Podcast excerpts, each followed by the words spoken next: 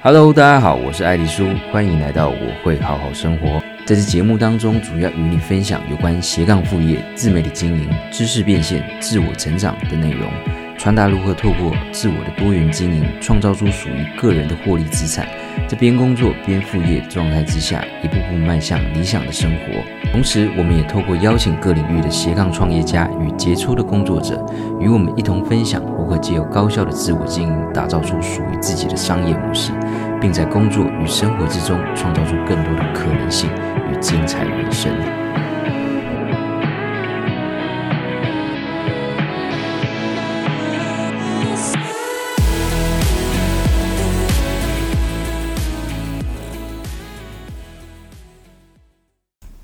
Hello， 大家好，我是艾迪苏，欢迎收听我会好好生活。那今天节目内容可以说是经营 Podcast 以来准备最久的几集内容。那主要原因在于说，我将这一两年的成长学习经验做一个总整理，同时浓缩成几集的精华内容，想要与大家分享这段时间以来自己是如何透过自我洞察力深度的了解自己后，打造出自己内在真正想做的事，进而一步一步建构出符合自我内在需求，同时这件事情本身又能拥有着真实快乐、有意义性和经济条件的生活状态，更帮助我从边工作边副业，再到一步一步建构出创业的未来蓝图。那一起在这一集的节目当中，听听我是如何从在充满安逸的职场环境之下，勇于踏出舒适圈，展开各种尝试，从 Instagram、Podcast、个人网站、品牌网站等等，其中成立的保健品牌网站更快速带来成果，只花了一年多的时间就打造出每月能带来六万左右的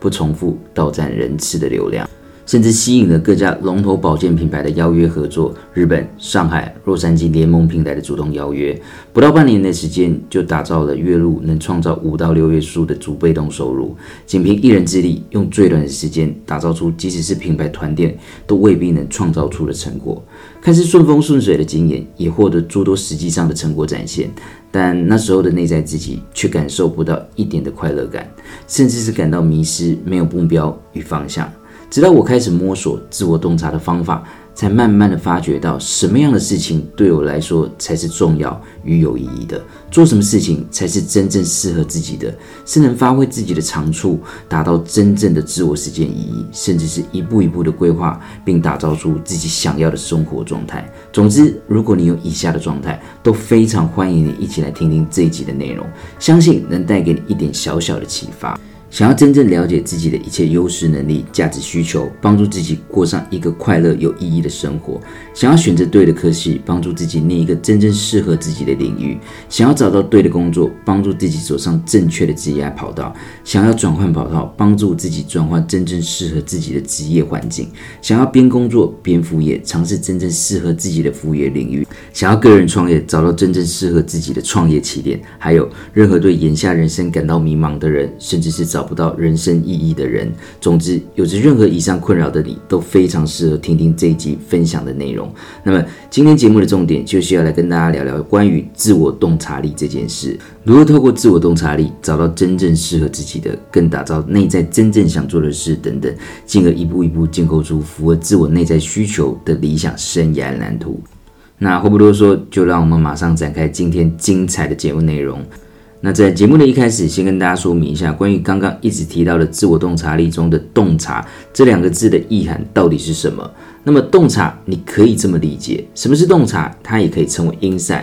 那艾迪苏，我在日系的广告公司工作这么多年，在任何的行销策略与创意发想的核心其实都来自于洞察，有独特的洞察才能发展出强而有力的行销策略。那一个好的策略里绝对不能没有洞察 insight 的支撑。那什么是洞察？简单比喻一下，你先想象一下，在一个海平面之上露出一个冰山的一小角，而 insight 就是海平面之下冰山真正的大本体。一个好的洞察是具有力量的、独特的、具有启发性的、能触动人的。那么在社会环境里，有社会环境的洞察，事物有事物的洞察，人有人的洞察。简单理解，它就是一种我们内在真正在乎的却尚未被挖掘的力量与保障。那么自我洞察力就是本着这样的精神意涵，挖掘自我内在真实的独特力量，并且使这样的力量具象化，透过此具象化的力量，打造出改变你人生的独特策略。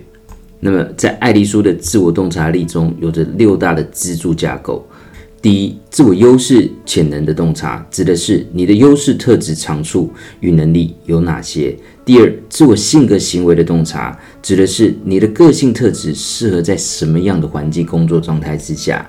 第三，自我热忱领域的洞察，哪一个热情领域是能发挥你的优势才能的。第四，自我核心价值的洞察，为什么是这件事？那么找出核心价值观是你评估一切行为的标准。第五，自我正向影响力的洞察，你想成为怎么样的一个人，带来什么样的影响力。第六，自我洞察力的策略拟定，透过深度的自我了解，去挖掘出自己内在真正的优势潜能，去认识自己的行为模式是什么，适合在什么样的环境之下工作，适合发展长处的热情领域有哪些，该如何结合，还有去理解自己内在真正的需求与所在乎的核心价值又有哪些。在这样的自我深度洞察之后，你会更加懂得拟定现阶段具体可执行的生涯策略，有具体的执行策略，洞察才有展开的力量，你才能打造真正想做的事，逐步规划并实践理想的生活蓝图，创造出一个符合自我内在需求，更能感到幸福、快乐与有意义的美好生活。这便是自我洞察力真正的意义所在。那么接下来在今天的节目中，艾利说我会与你分享我自己是在什么样的生涯困境之下而摸索出自我洞察力的思维架构，更透过这样的架构打造出自己真正想做的事，并拟定出现阶段的生涯策略，更一步一步具体的实现着，让自己拥有超越职场的限制，拥有着更多生涯的掌控力。那么今天的节目内容主要分为两大部分，第一，与你分享艾利舒自我洞察的故事历程，如何从洞察反思中真正认识是自己的一切。第二，与你分享艾利舒摸索出的自我洞察术，从六大支柱挖掘内在潜能，打造出真正想做的事。那么，我们就开始今天的节目内容。过去在职场的那些日子里，不晓得正在收听的你是否也曾经跟我过去一样，每每到了周末的夜晚，只要一想到周一要上班，就觉得人生好厌世啊。想到那些无能为力的人事物，是不是有时候也会有好想离职就不干了？但是说真的，在现实的考量之下，又不敢断然离开，也不晓得何去何从，也会很想尝试些做出什么改变，可是也不知道自己到底该做什么，做什么才是适合自己的，什么才是对的。然后每天忙成这样，回过头来看看自己，原来我是这么努力的在帮助别人实现他们的人生，帮助别人实现他们的人生目标与价值观。那我呢？我想要的人生与价值又是什么？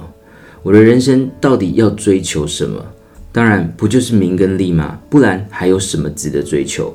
如果你跟过去的我一样，有着以上的问题，有些迷茫，有些困惑，甚至是不知道追求名利的人生背后还能有什么意义来支撑。那直到后来我才发现，原来这一切的问题根本往往来自于我们没有真正的理解自己，以至于我们回答不出自己在乎什么、想要什么、可以成为什么的答案。但我想跟你说的是，或许真正的你跟你想的不太一样。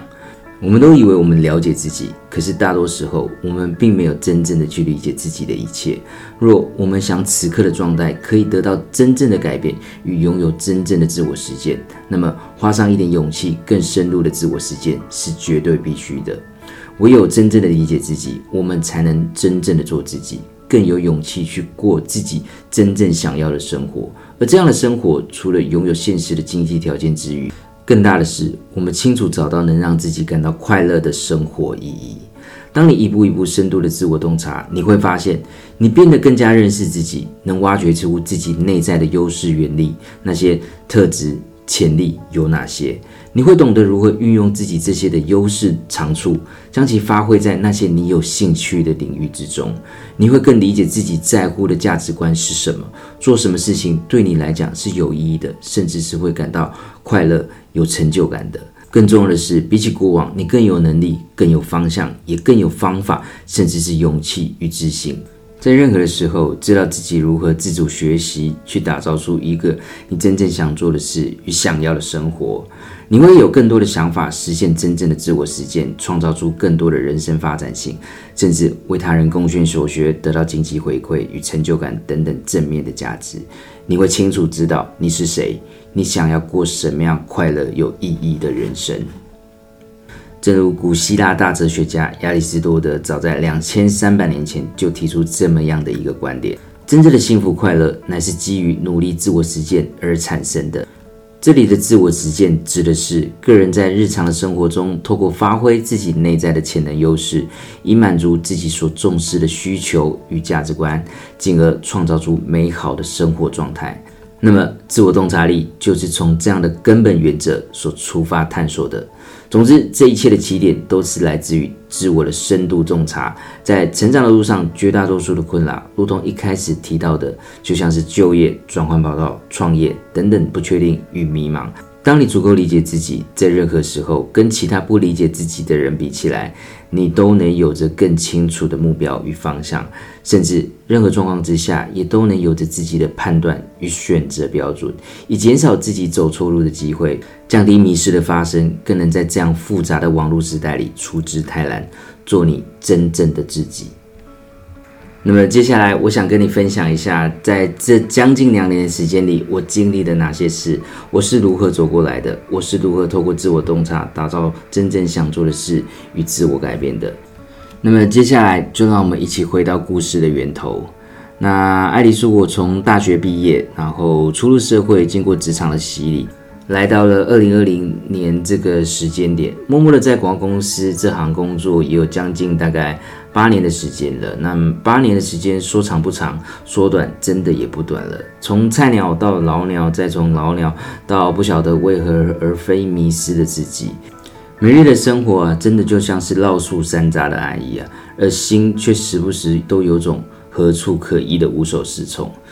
总有些夜晚也会没来由地问起自己，难道我的人生就真的仅只是如此吗？有着一份看似安稳的工作，还可以的破百年薪，但每天的日子就是为他人而活，实现别人的目标与价值观，对于生活的掌控权也剩下最低限度的周末假期。虽然人生已踏入三十好几的阶段，但想想如果往后还要以这样失去掌控权的状态度过人生的下半场，那实在太可怕了。这样的人生还有什么值得好期待的呢？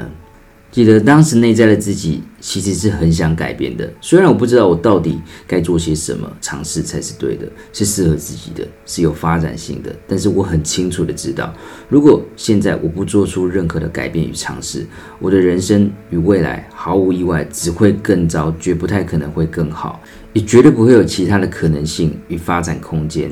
就在二零二零年这个时间点，我突然有种置之死地而后生的顿悟，哪怕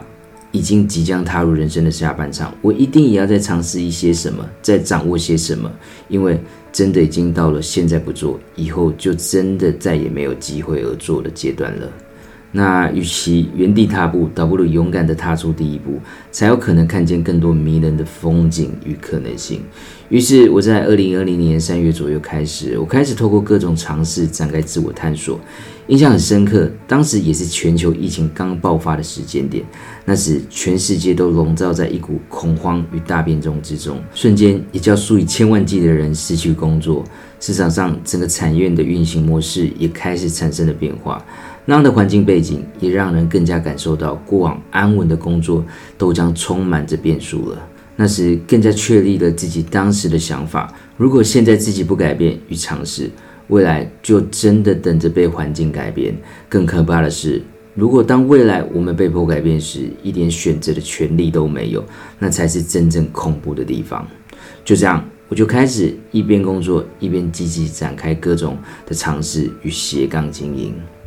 但老实说，在一开始我真的不晓得自己到底可以做些什么，但你一定听过这样的话，如果不知道自己该做些什么尝试与改变，最简单的方法就是从你有兴趣的事情开始吧。于是我也是从这个原则跨出第一步。当时我真的不知道自己可以做什么，但我知道一直以来我对文字都还蛮有兴趣的，不管是小说或是文字作品等等的阅读，虽然是有一搭没一搭的看着，也不曾真正为它努力过些什么，也清楚在文字功力上自己的能力是不足的，虽然种种的缺乏，但我对它却有种说不出的深切情感。除了对文字有兴趣之外，联想得到了，再来就是自己对画画好像也有点兴趣，虽然说不上热爱，但至少在画画这件事上，从小到大虽然没有念过相关的美术系，念书的路上也都跟绘画艺术设计是毫无相关的，但是我能感受到自己在画画这件事上跟一般人比起来表现是还不错的，是做的比多数人还好的这样。于是我就透过一些简单的文字与插画经营起了 Instagram， 虽然我不知道经营这些到底可以干什么，更不敢想着靠这些事混口饭吃，但我还是开始了。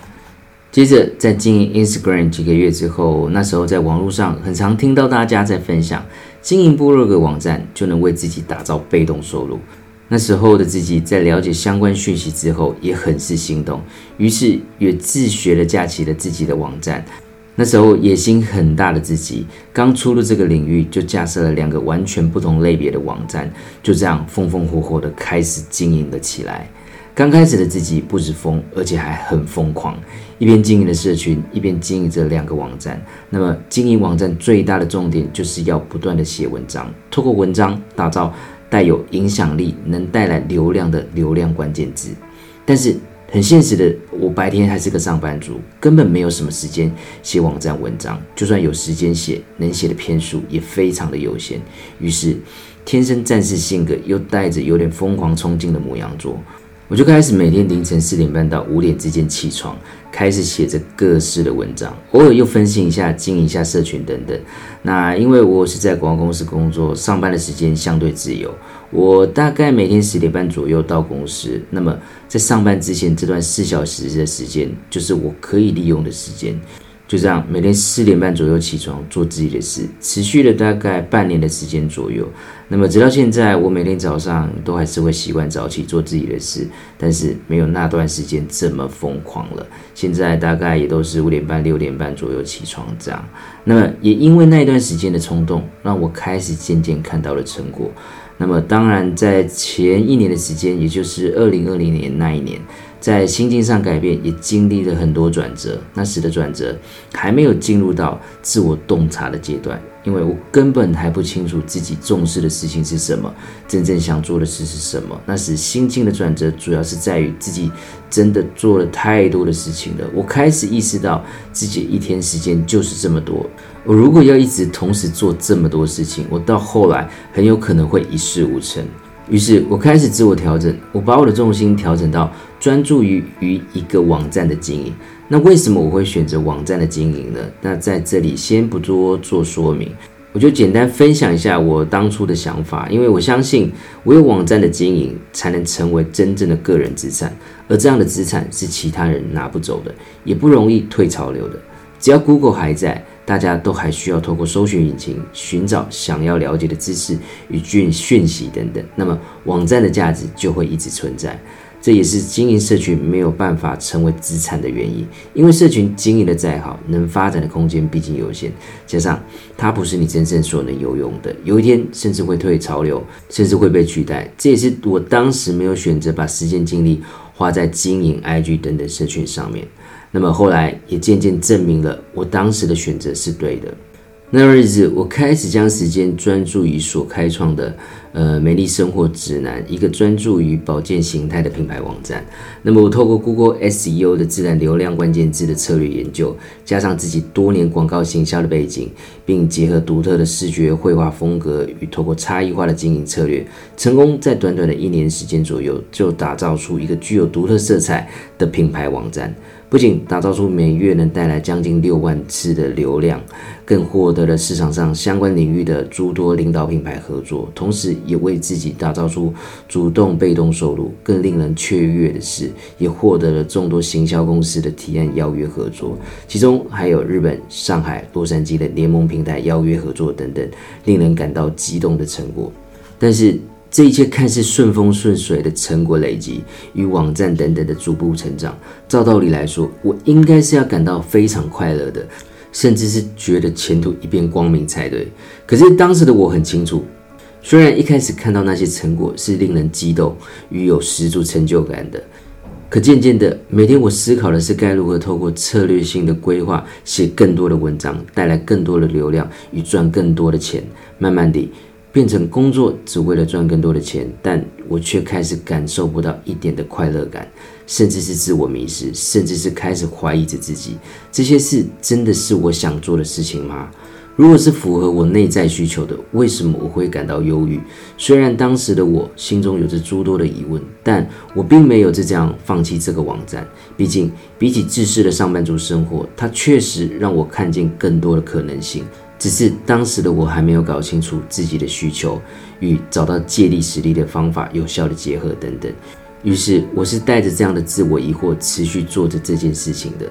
但是人生就是这么的奇妙，当你真心开始为自己的疑惑寻找答案，生命之神也会用最有力量的方式来回应你。那时候我仍然一边经营着网站，但是我也同步开始看着诸多自我理解、自我成长，甚至是心理学相关等等的书籍，因为我很想搞清楚一件事情，就是搞懂自己。虽然迷失，但我很清楚的一件事情就是，其实我从来没有真正的理解自己过。我可能有点知道自己的兴趣、喜好等等初步的认识，但是我真的不知道，也不确定我身上有什么特别的地方，我到底可以做些什么。做什么才会让我感到快乐与有意义的？当然，那时原本就喜欢阅读的自己，从相关心理学与自我理解分析书籍是一本接着一本阅读着，也会试图去了解国外各大知名的人格优势的相关测试，觉得相关有趣的节目也会不断的阅听着，试图从这些事情去找到认识自己的方法与技巧，找到自己在乎的，去摸索出自己想做什么，到底什么事才是能让我感到真正的快乐与意义性。直到我接触到正向心理学的书籍，让我有了关键性的领悟。它在具科学性的强力背景支持下，有系统的让我理解到，原来我渴望的那种真实快乐，也就是一种真正的满足感。那么，真实的快乐，它是超越那些外在感官情绪或物质所带来的短暂性愉悦，它是来自于日常生活中运用到每个人本质上的长处与美德，投入在自己有热忱与有兴趣的事情。那么更重要的是，如果想要这种真实的满足感恒长持久且有意义，还需要具备两大元素：第一，符合你的内在价值观；第二，对他人有所贡献。这样方能活出恒长的快乐且有意义的生活。那么在有这样的基础理解之后，我更加投入自我理解的领域，一步步去研究如何找到个人长处，如何去挖掘可以发展的热忱领域，自己又适合在什么样的环境之下工作，如何去找到自己重视的价值观，自己的长处，如何对他人产生正向影响力等等。渐渐的，那段时间自己花了不少时间在自我理解这块领域，与不断从自己内外各个面向更加认识了自己，对于自己的个人优势也更加有自信了。